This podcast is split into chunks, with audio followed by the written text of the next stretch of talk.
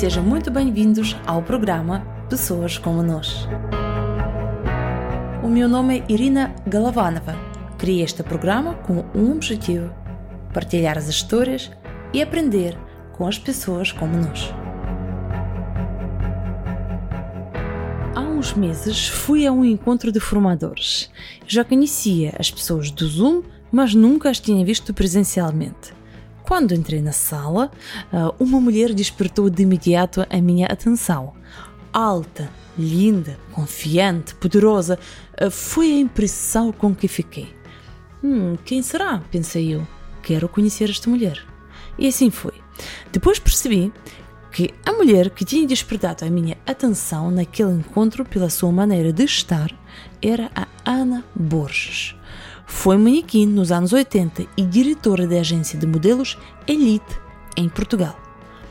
A Ana passou por momentos altos e baixos ao longo da vida, mas conseguiu sempre tirar o melhor partido de si e da situação.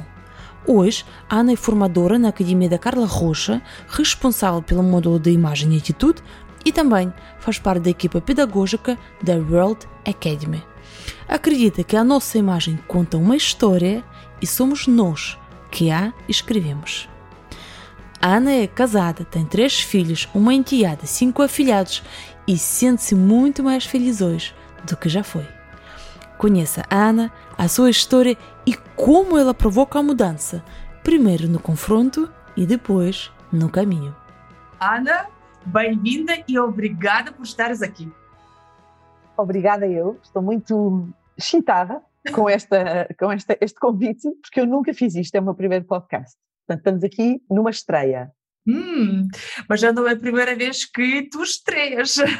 Ou não, que... não, eu estou habituadíssima às estreias.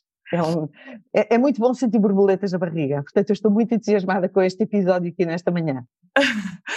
Ana, o que tu fazes hoje? Porque o teu percurso, na verdade, é, é in, completamente invulgar. Agora, o que tu fazes hoje? Bom, eu faço muitas coisas, mas as coisas profissionais, que eu penso que é o que tu estás a referir, que faço hoje, nos dias de hoje, eu faço duas coisas que adoro ambas. Uma, trabalho na Academia da Carla Rocha, onde te conheci e somos colegas. Verdade. Foi uma, uma, uma reviravolta na minha vida, especialmente na minha consciência em relação ao meu potencial. E isto aconteceu com a pandemia. Portanto, foi pré-pandemia que eu propus à Carla Rocha colaborar com a... Com a com com esta organização, e, e tem sido incrível como eu me tenho adaptado e, e me tenho também um, uh, reinventado para conseguir uh, uh, estar alinhada com, com o que a Academia espera também de mim.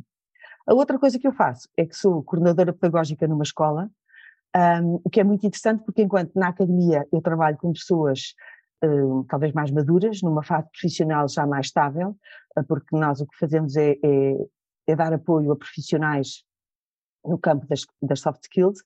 Na escola eu estou numa fase anterior, que é, uh, muitas vezes uh, as pessoas que entram nesta escola, que é uma escola profissional, já vêm com uma licenciatura e o que querem é ter uma experiência, de, querem uh, uh, viver o, o, o seu campo de preferência de uma maneira mais prática.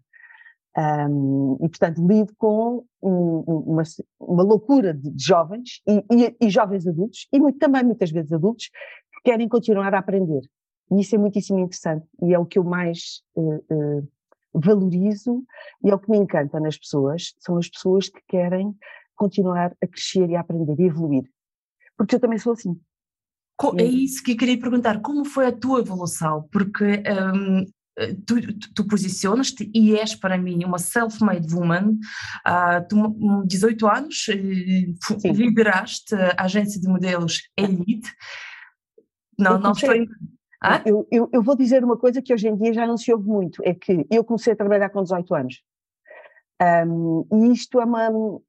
Hoje, hoje não é muito comum, quer dizer, antigamente ouvia-se, ouvia-se dizer isto, hoje em dia não é muito comum, porque ninguém começa a trabalhar com dezoito anos, começa-se a trabalhar depois de tirar do curso. E eu ainda sou de uma geração que, mas mesmo nas minhas gerações não era muito comum, portanto, eu comecei a trabalhar com dezoito anos. E eu não fazia ideia a reviravolta que foi eh, quando mudo a minha realidade do dia-a-dia e a minha realidade social, de repente essa realidade tomou conta da minha vida e eu percebi que aquela era a minha a minha fuga para a, minha, para, para, para, para a vida que eu tinha para um, para um campo completamente diferente. Portanto, foi, eu, eu agarrei-me àquela... aquele bilhete de, no fundo foi uma viagem. Eu comecei, portanto, eu com dezoito anos fui tirar um curso de modelo, eu fazia imensas coisas, eu, eu, eu jogava vôlei, eu, eu andava no italiano, eu fazia sapateado, eu fazia coisas muito diferentes e que eu gostava. Eu queria ser psicóloga. E fui tirar um curso de modelo porque a minha mãe achou que aquilo era, podia ser uma coisa que fazia sentido, eu era muito Maria Rapaz, eu não sabia andar de saltos altos, eu não tinha maquiagem, com dezoito anos não era uma coisa muito, também muito comum, portanto eu era muito rapazada, e a minha mãe achou que aquilo me iria fazer bem. A minha mãe era educadora, portanto tinha, tinha esta percepção. A minha hum. mãe achou que, para a Ana, isto vai ser uma coisa que vai lhe fazer bem. E quando eu estou, eu tiro o curso, e antes de tirar o curso, portanto, que custou dinheiro, e que eu, eu pedi à minha avó dinheiro emprestado para pagar o curso, quer dizer, eu achava aquilo tudo, aquilo para mim era uma coisa muito original, um, e antes de acabar o curso, eu já tinha pago o curso à minha avó, portanto, muito organizada em termos de, de, de investimento e de, portanto, eu tinha a noção que eu tinha aquela dívida, foi, no fundo eu de repente tinha uma dívida com a minha avó, paguei o curso e tinha, tinha dinheiro para fazer outras coisas e comecei logo a trabalhar, ou seja, comecei a receber solicitações para, mas eu nem nunca tinha pensado que ia trabalhar como modelo, eu achava que aquilo ia ser só uma, uma qualquer coisa que me ia fazer bem à autoestima, imagina, uhum. Então engraçado, portanto eu, eu percebi que aquele era um bilhete para uma outra vida que eu, nunca, que eu não tinha sido preparada. Portanto, na minha família, tenho uma, tenho uma família muito clássica e ser modelo não fazia parte das hipóteses de, de carreira. Um, mas aconteceu, comecei a trabalhar muitíssimo e comecei a ganhar muito dinheiro e comecei a viajar, que era uma coisa que na altura não acontecia. Na altura nós vivíamos numa pós-ditadura, tudo isto era uma, era, só acontecia aos estrangeiros, às pessoas, aos, às pessoas, aos internacionais, quer dizer, aquilo não acontecia em Portugal. E, e foi muito, foi uma sorte incrível porque eu arranjei uma, uma série de amigos, que, que hoje em dia ainda são os meus grandes amigos, um, foi muito rápido e de repente eu comecei a viver fora de casa, quer dizer, eu vivia com a minha família, com os meus pais e com as minhas irmãs, de repente o meu guarda-roupas era outro, de repente as minhas irmãs não me viam, de repente eu estava a viajar e a viajar, era, estava na Dinamarca, estava no México, estava, estava em sítios onde eu nem nunca tinha imaginado que um dia iria, portanto isto foi uma grande mudança, e foi uma grande mudança... Um, uma grande riqueza, eu começo a conhecer outras culturas, começo a perceber que afinal tinha feito sentido eu ter aprendido outras línguas, mas eu sou muito curiosa, portanto eu ia para os trabalhos, mas eu ia sempre disponível para fazer outras coisas, porque o que eu queria era aprender mais sobre o sítio, eu fugia quando podia para, para ir aos museus, eu, eu queria era conhecer o país, quer dizer, eu, eu, eu tenho uma grande curiosidade em mim.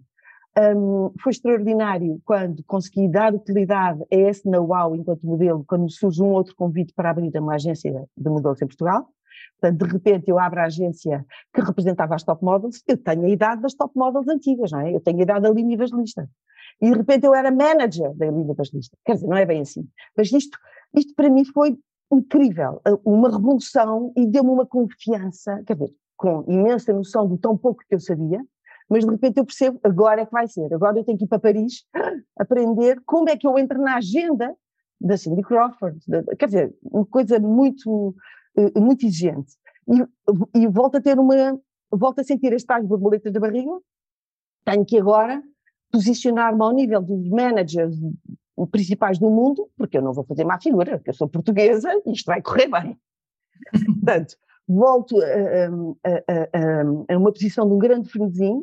Trabalhei durante muitos anos um, como agente, adorei. E, e o que é que eu fiz? Eu, eu criei em Portugal uma estrutura que no fundo era a estrutura que eu senti que se calhar me fez falta quando eu começo a ser modelo, hum. Era a estrutura que fazia sentido na altura, portanto. E era, eu aprendi como, como construir top models e adaptei à nossa, ao nosso mercado. E foi muito, teve muita graça porque na altura eu lembro-me que eu, eu repliquei o modelo que aprendi em Portugal e repliquei especialmente no mercado dos homens. Os homens não faziam parte das agências, das grandes agências, a Elite não tinha, tinha não tinha departamento de homens. Era, hum. E hoje em dia todas as agências têm homens, portanto eu, eu, eu replico o modelo, por exemplo, do o concurso da Elite, era um concurso, havia dois concursos mundiais incríveis, que era da Elite e o da Ford, e eu pego o concurso da Elite, construo um à, à, à dimensão portuguesa e ponho os homens envolvidos na, no concurso. E recebo um grande raspanete da Elite Internacional a dizer, não podíamos ter os homens. E eu pensei, quero lá saber, eu vou continuar a fazer com os homens.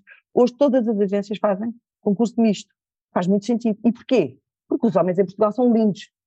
E era uma grande mais-valia, eu sabia que ia vender homens para fora, era o que eu queria, era vender o meu produto. Mas os pronto, outros eu... não faziam porque não tinham homens. Se calhar eles não tinham matéria-prima, e eu tinha uma matéria-prima que não era valorizada.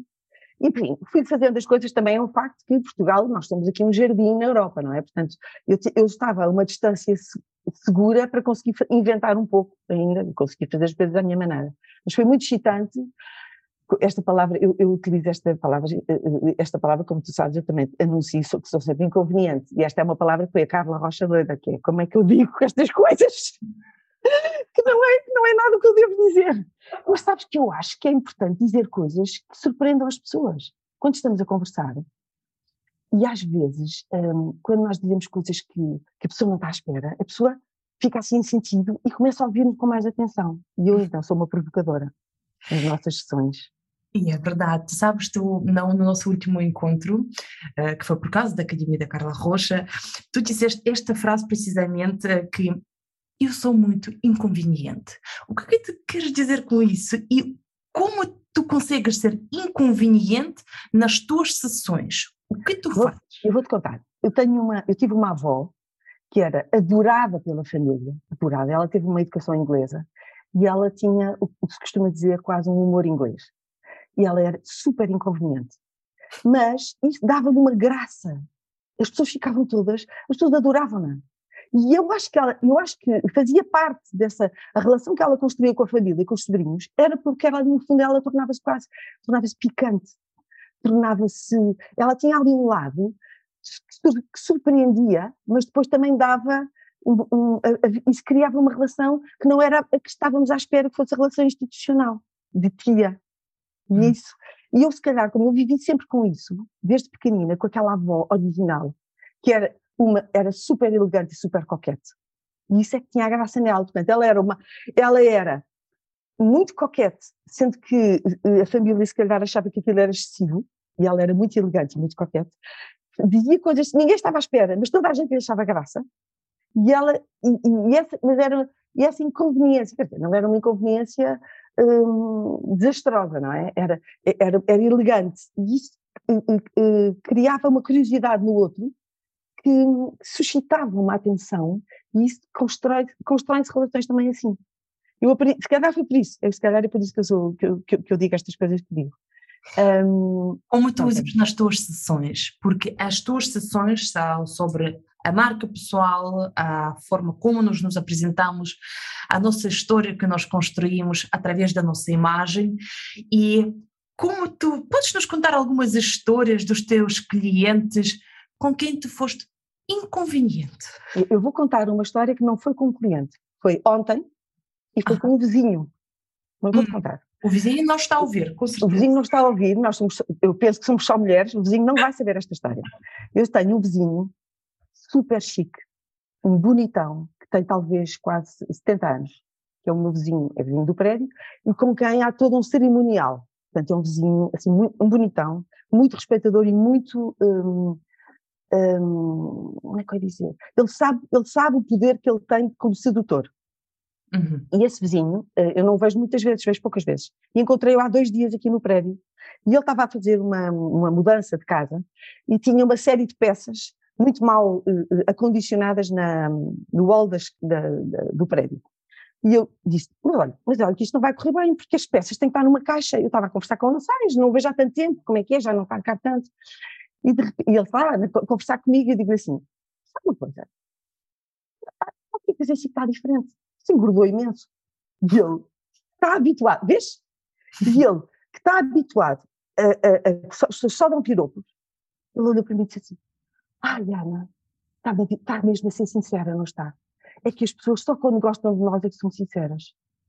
Imagina, este, imagina. E eu disse, não. Claro, mas o que é que aconteceu? Olha, é que eu parti uma perna e agora deixei de ir à ginástica. E eu sei que aquilo vai ser o gatilho para ele agora tratar dele. É eu fui inconveniente. Aí a seguir apareceu o meu marido e disse, como é que isto? Eu disse, porque eu sei que vai fazer a diferença. Se eu tivesse dito só, ai, você está ótimo.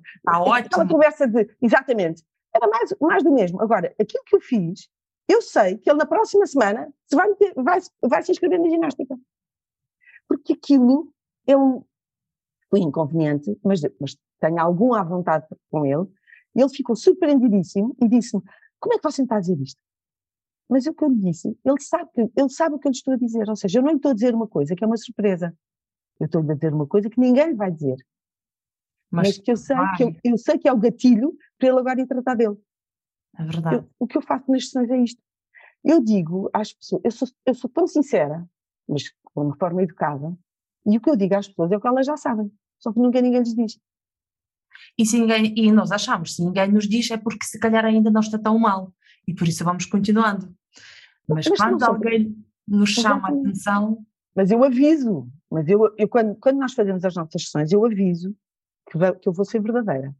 Eu mando, quando nós fazemos as nossas sessões, eu e a Irina, nós enviamos um e-mail com o link da sessão para, os nossos, um, para as nossas vítimas.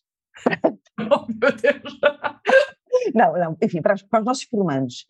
E, e nesse, nesse link eu enviamos, às vezes queremos que eles, que eles leiam uma peça, ou enfim, ou, ou, ou queremos que eles vejam um filme, ou qualquer coisa. E eu envio um textinho em que eles veem aquele textinho e eles percebem que a sessão vai ser uma sessão muito franca. Portanto, eu já, quando se liga o ecrã, a não ser que eles não tenham feito, o, o, não tenham lido bem o e-mail, mas normalmente eles já estão à espera que eu vou ser, eu vou ser verdadeira. Ou verdadeira. Mas eu não sou agressiva, eu digo isto com, com o tal jeito que a minha avó tinha. De, de, de, de, ela dizia, eu acho que aprendi com ela, porque eu fiquei a pensar nisso desde dito isso. Uh, eu acho que vem daí. Mas depois eu tinha um avô completamente diferente, que era exatamente o avô institucional, e eu acho que isso foi bom porque deu um equilíbrio. E são os meus, a minha grande paixão quando penso na minha família é nessa avó que é de um lado e num avô que é do outro lado e que foi uma, uma pessoa que me deu imenso, imenso, de, de, imensa bagagem, um, especialmente no universo empresarial. É tão engraçado como eu tinha, eu sou balança de, de signo e, e, e eu acho esses dois, eu tenho esses, esses dois temperos dos dois lados e, e eu acho que isso depois faz, faz a pessoa, não é? Todas essas referências. Estás a balançar.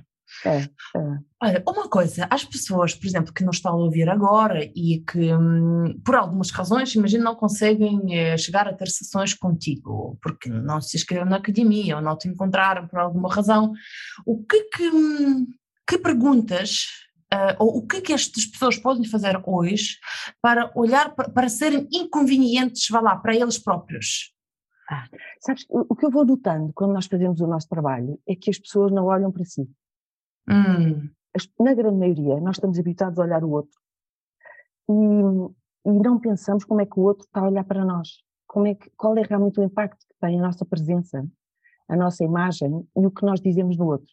Eu noto isto muito, eu, eu, eu, eu estou sempre a confirmar isso. Não é olhar, é, é olhar para o espelho e ver mesmo e depois pensar se aquela é aquilo é o que nós queremos transmitir e as pessoas não pensam nisso, é muito engraçado e portanto esses, esses são os temas que eu falo nas minhas sessões. um, e, não, e depois também, também digo uma coisa que é, um, são coisas pequeninas que fazem a diferença e nós somos a nossa, são coisas simples, são coisas do bom senso, não é nada de mais. É, um, nós não, as pessoas que normalmente pensam muito na sua imagem são pessoas que acabam por colocar muita informação na sua imagem e depois baralham o interlocutor. São aquelas pessoas que constroem muito a imagem. E a imagem, a imagem não deve ser muito entupida com informação. A imagem deve ser clean, para ter mais impacto, para ser, para ter, para ser, uh, como é que eu ia dizer? Um, o que eu costumo ensinar é, uh, devemos fugir de, daquele modelo que é a árvore de Natal, que é ter muita informação. Nós devemos retirar informação de nós para que quando falamos, quem nos está a ouvir esteja realmente a, com atenção ao que nós estamos a dizer, porque senão as pessoas estão a ouvir, é, a ver é os brincos e a, e a roupa e o que temos atrás de nós, ou é como quando vamos almoçar e alguém tem uma coisa nos dentes, e nós estamos sempre a pensar no que a pessoa tem nos dentes em vez de estar a ouvir o que a pessoa está a dizer. Portanto, eu costumo dar estes exemplos simples para a pessoa olhar para si e pensar se realmente o, o, a imagem que construiu é a imagem certa para aquele momento.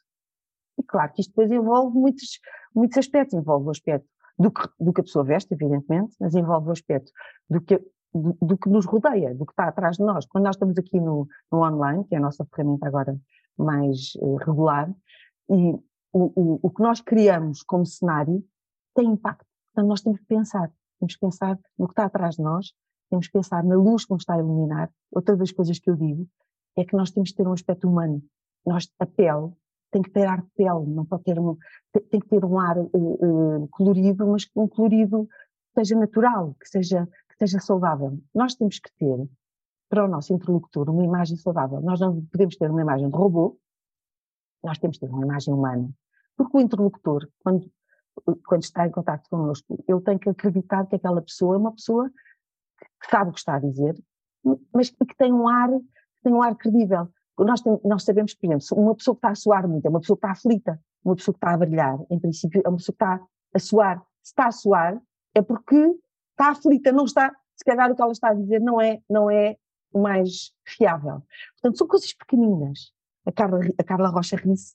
Uma vez numa formação eu disse, a pele é um, é um grande ativo. E a Carla deu uma gargalhada e disse, oh Ana, só se ouve isto, ativo é um, é um termo de gestão. E disse, a pele é um grande ativo, porque a pele é uma, é, a pele mostra a nossa humanidade.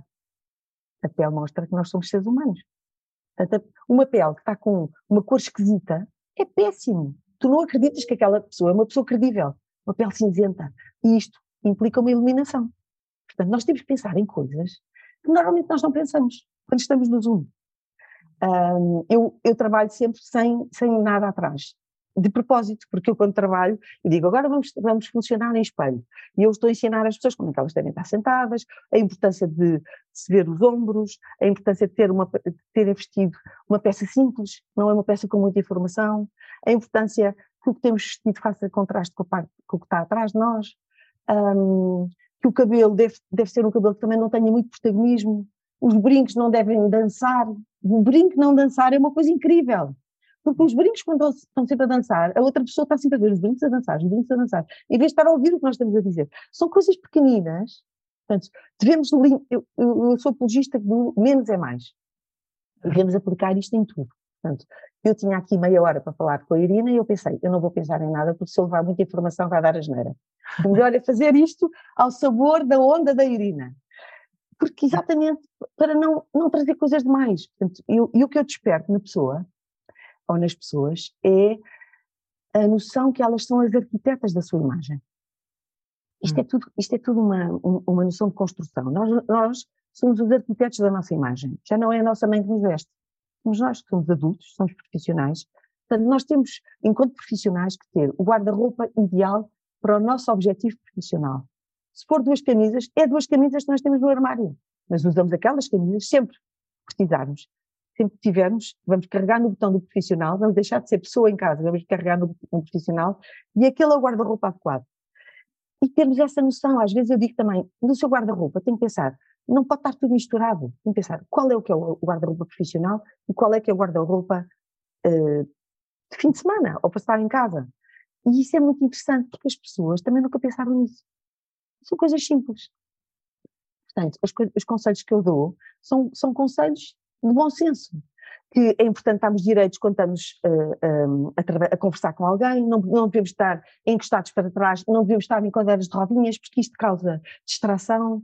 Devemos estar com uma postura, um, com uma postura, devemos encarar a câmara, devemos olhar para a câmara, que é outra coisa importante, devemos olhar para a câmara. E ninguém está parado para olhar para a câmara, só os apresentadores de televisão é que têm esse treino. Porque quando nós estamos a olhar para a câmara, nós conseguimos ter uma relação com o interlocutor, como se fosse o programa do Daniel Oliveira. Nós estamos de olho no olho no interlocutor. Isto faz toda a diferença. Portanto, nós, o, o grande desafio dos tempos de hoje é conseguirmos ser humanos, é conseguirmos ser empáticos, é conseguir criar relação com o interlocutor. São estas as coisas que eu ensino. Há um exercício, não bem exercício, mas é... Eu... Uma vez tu disseste, aliás, também no nosso último encontro, olha, peguem nos vossos telemóveis agora e tirem uma selfie. Pois foi. E depois há pessoas que estão sentadas e não tiram o telemóvel. Mas não, não. Quem nos está a ouvir agora, tirem o vosso telemóvel e tirem uma selfie. E olhem para esta fotografia. E é isso, é isso que as pessoas veem quando olhem para si. E se por acaso não está a gostar desta imagem, é porque os outros também não estão a gostar. Irina, estás a ser inconveniente. Estou, por acaso, e acho que eu gosto desta palavra porque também as chiesas são muito inconvenientes. Mas eu estava a fazer este exercício só com formadoras, mas, mas, mas é um exercício incrível, porque as pessoas não estão à espera. E o que é que também é incrível nesse exercício? É que saímos do... Nós estávamos numa sessão presencial e de repente todas saíram da sessão presencial e entraram, na, entraram no telemóvel. E te, nós lidamos com o telemóvel todos os dias. Verdade. Não é? E isto é uma, nossa, é uma nova realidade. E, e esse momento foi muito importante. Porque estavam todas a olhar para mim a rir e de repente tiraram uma selfie e ficaram de sérias. Isto. Mas, ou seja, porquê? Porque foi uma surpresa. E eu acho que eu, eu faço essas coisas também na sessão, que é, de repente salto de uma coisa, de um universo para o outro, e isso é importante. Eu falo também, por exemplo, do LinkedIn. Hum. De repente salto para o LinkedIn. E no LinkedIn digo, falo da, do impacto, no fundo, o que é que eu falo? Eu falo do impacto da imagem em diversas plataformas. Porque nós somos muitas pessoas. Nós somos uma pessoa no cartão de cidadão, hum. olhamos para a carta de condução e já somos outra pessoa, que a fotografia está igualmente horrorosa, mas já somos outra. Depois, é verdade isto, não é? Não é? É verdade. Yeah. E, é verdade. E depois no Facebook somos outra pessoa, porque essa aí fomos nós que construímos e está lá uma fotografia que nós gostamos. E de repente no LinkedIn, que é um outro ambiente mais, e de repente aquilo também não bate certo. Mas porquê que não bate certo? Nós temos que pensar que nós somos todas essas pessoas e temos a responsabilidade de, quando conseguimos, um, se olhamos para, para qualquer coisa e não gostamos, vamos melhorar. Porque quando olham para nós, estão-nos a, estão, uh, estão a, estão a olhar para nós e estão a classificar-nos, estão a ver-nos, a outra pessoa está a ver-nos. E nós temos o poder de mudar, onde nós podemos, nós temos o poder de mudar. Esse poder está em nós, é nosso. E a responsabilidade também é nossa. Então são estas coisas que eu digo e que eu faço. É assim, toda a tua experiência, tu, que tu trabalhaste com modelos, porque é o que tu fazias, não? Tu olhavas para a pessoa e sabias que ela seria, um, ela seria uma estrela e esta não. Como tu fazias esta avaliação e como tu hoje consegues fazer isto com os teus clientes? Isso é muito engraçado. Eu, eu na, na Elite, quando eu comecei a ser manager, não havia departamento de atores, por exemplo. Uhum. E o que eu fazia, portanto, eu, eu, tinha, eu aprendi com a Elite Internacional que tinha que fazer um open day e tinha que entrevistar os, os candidatos, e o que eu comecei a perceber? Que queria, queria entrevistar candidatos de todas as idades, porque eu percebi que o real people era uma, era uma possibilidade que o mercado ia começar a pedir, modelos reais. Então eu entrevistava pessoas de todas as idades, inclusive muito novos. E quando apareciam miúdos muito novos, o que mais, ah, o que mais me interessa sempre são as coisas que não se veem. São perguntas, as perguntas, eu fazia uma série de perguntas, havia um inquérito, fazia uma série de perguntas, e uh, certo, às vezes eles até nem eram muito altos, portanto nunca iriam ser modelos, e era pelas, pelas coisas que eu percebi, que, ele, que era o interesse deles real, que eu percebia se eles tinham hipótese, tinham, poderiam, devia ter hipótese ou não para serem atores. Mas às vezes eles não tinham noção. E então o que é que eu fazia? Eu fazia um dossiê do, daqueles que não podiam ser modelos, mas que eu achava que podiam ser atores. E havia uma pessoa, na altura, que era a Patrícia Vasconcelos, que é a diretora de casting, é uma grande figura do cinema, que me telefonava e dizia: Ana, onde é que está aquele dossiê que tu vais mandar para os Morangos com Açúcar? Que era, que era a série na altura. Estamos a falar dos anos noventa. E eu íamos buscar esse dossiê, e esse dossiê ia direto para... E, e aqueles miúdos, hoje em dia, são atores. Portanto, muitos de... Portanto, era, eu, eu, eu ia ao... Eu não, ia, não era só pela imagem, era pelo, pelo interesse realmente que as pessoas já tinham certos, de outros universos. Era pela curiosidade, era por gostar de viajar, era por terem feito workshops, era por, pelas brincadeiras que faziam em miúdos. Era muito por aí que eu percebia o potencial da pessoa. E hoje na escola, de, por exemplo, na World Academy, onde eu trabalho, quando fazemos entrevistas para os candidatos, eles vêm, querem um curso, por exemplo, querem fazer o curso de apresentador de televisão, que é a loucura, esgota logo. Uhum. Muito, mas muitas vezes nós percebemos que eles têm, para além desse curso, que eles têm outros interesses, e faz sentido se calhar tirar um curso de uh, criação de conteúdos digitais, faz, faz sentido tirar um curso de produção de eventos. Imagina, às vezes nós próprios estamos a fazer as entrevistas, porque somos várias pessoas a fazer entrevistas, e encontramos outros caminhos de interesse e que ele próprio nem nunca pensou. As pessoas às vezes nem têm noção da riqueza que têm, e isso é muito interessante. Quando há alguém que, que no fundo olha para a pessoa com uma real curiosidade e diz: mas olha, tu também se calhar vais ter jeito é para aquilo, tu podes se calhar fazer um caminho, é como e, e outra, dar ali uma outra, no fundo, alinhar ali a, a seta ah, para outros caminhos. Isto parece-me um bocadinho aquilo que a tua mãe fez contigo, quando ela tinha outra motivação, muito, para não seres tal Maria Rapaz, mas foi, ela indicou-te outro caminho, tu agora fazes isto com outras pessoas.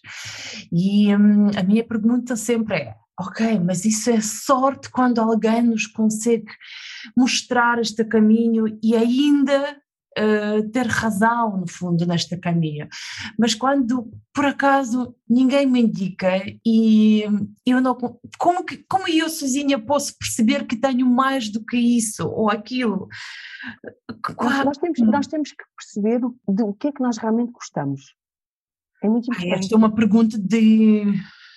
É muito importante, é, é muito importante nós, nós sentimos o que é que nós realmente gostamos. Eu, eu vou contar que quando eu deixei de, de, de trabalhar com a Elite, com a agência, aquilo foi um fim muito drástico. E eu, eu obriguei-me, ah, eu resolvi que ia fazer um corte radical e que queria ser outra coisa.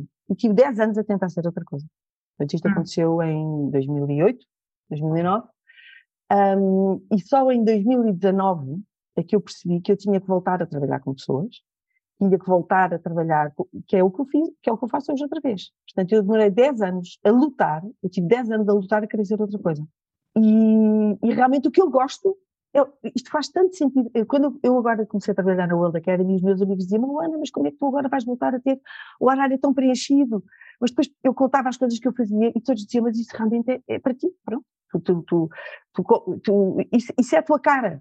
Porque é as coisas que eu gosto de fazer. Eu gosto, eu, eu também gosto de dizer que eu gosto de cozinhar, eu adoro cozinhar. E o que eu faço é cozinhados. Só que eu faço cozinhados com pessoas. Mas é o que eu gosto, tem a ver com a minha essência, tem a ver com a minha natureza. Eu acho que as pessoas têm que valorizar a sua, a sua essência, têm que pensar o que, é que, o que é que os pais faziam, qual é que foi o seu percurso em miúdos, o que é que gostavam de fazer, o, o que é que, quais é que foram as suas experiências. E isso... valorizar essas experiências e, e, e se calhar ter uma noção da sua identidade mais, mais concreta. Aquele, nós temos um formador que trabalha connosco, que é o Tomás, que ele trabalha a marca pessoal, e o que, ele faz isso. Ele põe as pessoas a pensar no que é que elas realmente são e a importância que é pensarem que têm que criar a sua marca pessoal. A nossa marca pessoal é o que nos diferencia do outro. E muitas vezes o que nos diferencia dos nossos pares. Eu faço isto quando ensino os meus alunos como é que eles devem construir o currículo. Os currículos não podem ser todos iguais, senão a pessoa que está a ver currículos, é uma, é, aquilo é, é tipo a metro, não é? Portanto, a pessoa quando está a construir o seu currículo, a sua apresentação, a pessoa tem que encontrar o que é que a diferencia do outro, de quem tirou o curso igual a si, não é? E isso é a trabalhar a marca pessoal. E nós somos todos diferentes, essa é a nossa riqueza. Nós somos todos diferentes. Temos que encontrar o que é que nos diferencia do outro, dos nossos pares, para, e valorizar isso.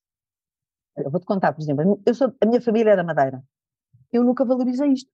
Até que há um dia, já era adulta, devia ter quase quarenta anos, e que comecei a apresentar-me como madeirense. E uma tia minha dizia, mas porquê que a menina agora é madeirense? E eu dizia, oh, tia, mas eu sou madeirense, eu não nasci na Madeira, mas eu vou de férias para a Madeira, eu como madeirense, o meu Natal é madeirense, eu vou para a Madeira todos os anos, adoro e passei este prazer aos meus filhos, e isso mostra, isso marca uma diferença, quando eu me apresento, em relação às outras pessoas, muito alinhadas com a minha, com a minha história, tipo as que foram modelos e trabalham na moda, e eu disse, não, quando eu digo que sou da Madeira, eu crio um laço afetivo com um universo enorme de pessoas que, que vieram da Madeira, ou vieram dos Açores, ou vieram de longe. Que adoram simplesmente Madeira, como eu. Por exemplo, e isso, portanto eu chego, eu, eu crio um laço afetivo com muito mais pessoas do que quando eu digo, eu nasci, eu nasci e, e, e vivi em Alfragide. Que é verdade, eu nasci e vivi em Alfragide. Mas eu não, mas isso, ok, isso para mim é, é uma perna. Quando eu digo que sou da Madeira, eu tenho um coração. Hum. E isso é marca pessoal. Isto é marca pessoal. Isto é, é, é, é apresentar-nos como identidade e muitas vezes as pessoas ficam assim regaladas, para que é que ela está a dizer aquilo? Depois eu explico, depois conto uma história e depois mostro uma fotografia e isso encanta as pessoas. Portanto, estamos a criar laços, não é? Estamos a falar de afetos, estamos a falar de memórias e é esse mergulho que as pessoas têm que fazer na sua vida e perceber o que é que as faz, o que, o que é que as emociona e o que é que as torna realmente interessantes quando vão contar uma história. Hum. É, faz, faz todo o sentido. E no outro dia estava a fazer estas perguntas para mim e, sabes, eu percebi, é um, há um lado meu que é, eu na verdade sou imigrante, não é? Mas eu nunca, nunca vejo-me assim, parece que nasci cá, mas na verdade eu nasci noutro país. E eu mudei, já vivi nos outros países, para além da Rússia. Depois estou a viver em Portugal e adoro viver em Portugal. E se calhar também é algo que me diferencia por esta experiência, mas esqueço-me de, de falar disso. E é muito importante. E é muito importante. A tua história é muito importante. E com certeza cada um tem histórias destas, não só com o local de nascimento, com, mas com a experiência que fizeram. Com que viveu, exato, e com a família. É tão importante, esta, parece que é uma coisa que não está na moda, não se usa, mas é um disparate. Porque isso, isso é, nosso, é o nosso barro, o barro é de onde nós viemos. Mas não é moderno falar, ter esta conversa, não é? Mas eu sou inconveniente e vou, vou buscar essas... Eu, logo... Sempre, sempre. Olha, uma vez tive um, um, um formando, e quando eu perguntei de onde é que ele... Ah, eu perguntei o que é que ele, de, o que é que ele tinha no guarda-roupa, e ele falou disso. Eu tenho no, no meu guarda-roupa fatos que me deprimem imenso, que era quando eu trabalhava no banco. E eu, depois, quando... Isso foi a resposta dele. E eu, no fim da sessão, disse assim, sabe o que é que você vai fazer? Não era fatos, era gravatas. Sabe o que é que você vai fazer com as gravatas? Uma fogueira. E isso teve uma graça. Porque, às vezes, nós temos coisas que ainda estão na nossa vida e que nos fazem mal. E nós temos que, tipo, arranjar um, um cerimonial e arrumar com esse assunto. E mudar a, mudar a página da vida. E somos nós que decidimos, não é? É verdade. Somos nós que decidimos. Somos nós que decidimos. Nós já somos todos crescidos. Ana, última pergunta. Tu és uma força de natureza. Eu, quando te conheci, foi com esta impressão que fiquei, e com cada nossa interação eu fico ainda mais convencida nesta minha primeira impressão que te deixaste em mim. A pergunta é, onde tu, mãe de três filhos, uma enteada, cinco afilhados, uh, formadora na academia, formadora noutra academia, onde tu procuras inspiração e onde tu carregas as tuas energi- uh, baterias? Eu acho que é na verdade, é na verdade, eu, eu, esta, esta importância que eu dou à verdade um, nem sempre é fácil uh, de lidar com, com pessoas próximas, e com inconveniência, yeah. que eu digo as coisas, mas, eu digo as coisas, mas um, a verdade um, é, é a minha gasolina, um, e eu... E, e, e conhecer também os meus limites e saber, na verdade, o que é que me dá prazer. Uhum. Para mim isso é muito importante. Por exemplo, eu sou gulosa, eu, tenho, eu vou almoçar, eu tenho que ir a um sítio que eu gosto de comer, que eu, que eu vou gostar do que eu vou comer. Se eu como uma coisa que eu não gosto, aquilo me dá um, um feitio terrível. Portanto, mas eu, isto são, são coisas simples. Um, e eu, eu tenho muita noção do que, do que me amedronta e preparo-me. preparo-me, portanto, se eu sei que há uma coisa ali que, eu, que vai acontecer e que eu, eu, eu posso estar menos segura, eu preparo-me com distância. Eu tenho que ser super pontual, eu tenho que estar preparada, eu faço um trabalho de pesquisa, eu sei com quem eu vou lidar, eu, faço, eu vou estudar o interlocutor. Para, eu lembro-me daquela vez, a primeira vez que nós nos conhecemos, eu lembro-me de chegar à sessão e de olhar para todas, tudo formadoras, e de eu dizer, eu morria de medo de vocês. Somos tão simpáticos. Dizer isto, mas eu dizer isto foi ótimo, porque eu desmontei logo o, o, o tal o possível preconceito que poderiam ter em relação a mim, por eu ter sido modelo e ter sido a figura pública para aparecer nas revistas, daquelas coisas. Eu, eu, eu fui super sincera. E eu acho que a verdade, a verdade dá-me, dá-me, é, é a minha prancha, para depois eu lançar-me no meu mergulho. Eu adoro mergulhar no mar, para eu lançar-me no meu mergulho assim mais segura. Desta vida, no mergulho é. desta vida. É. Ana, obrigado, desejo-nos a todos que preparemos as nossas pranchas, façamos bons mergulhos, falta pouco tempo para este ano acabar e sim, às vezes sejam inconvenientes. Obrigada. Obrigada, Irina. Obrigada. Se gostou desta história, procure mais. no programa Pessoas Como Nós, no Apple Podcast e também no nosso site w w w ponto the body language academy ponto com barra pessoas. Obrigada e até breve!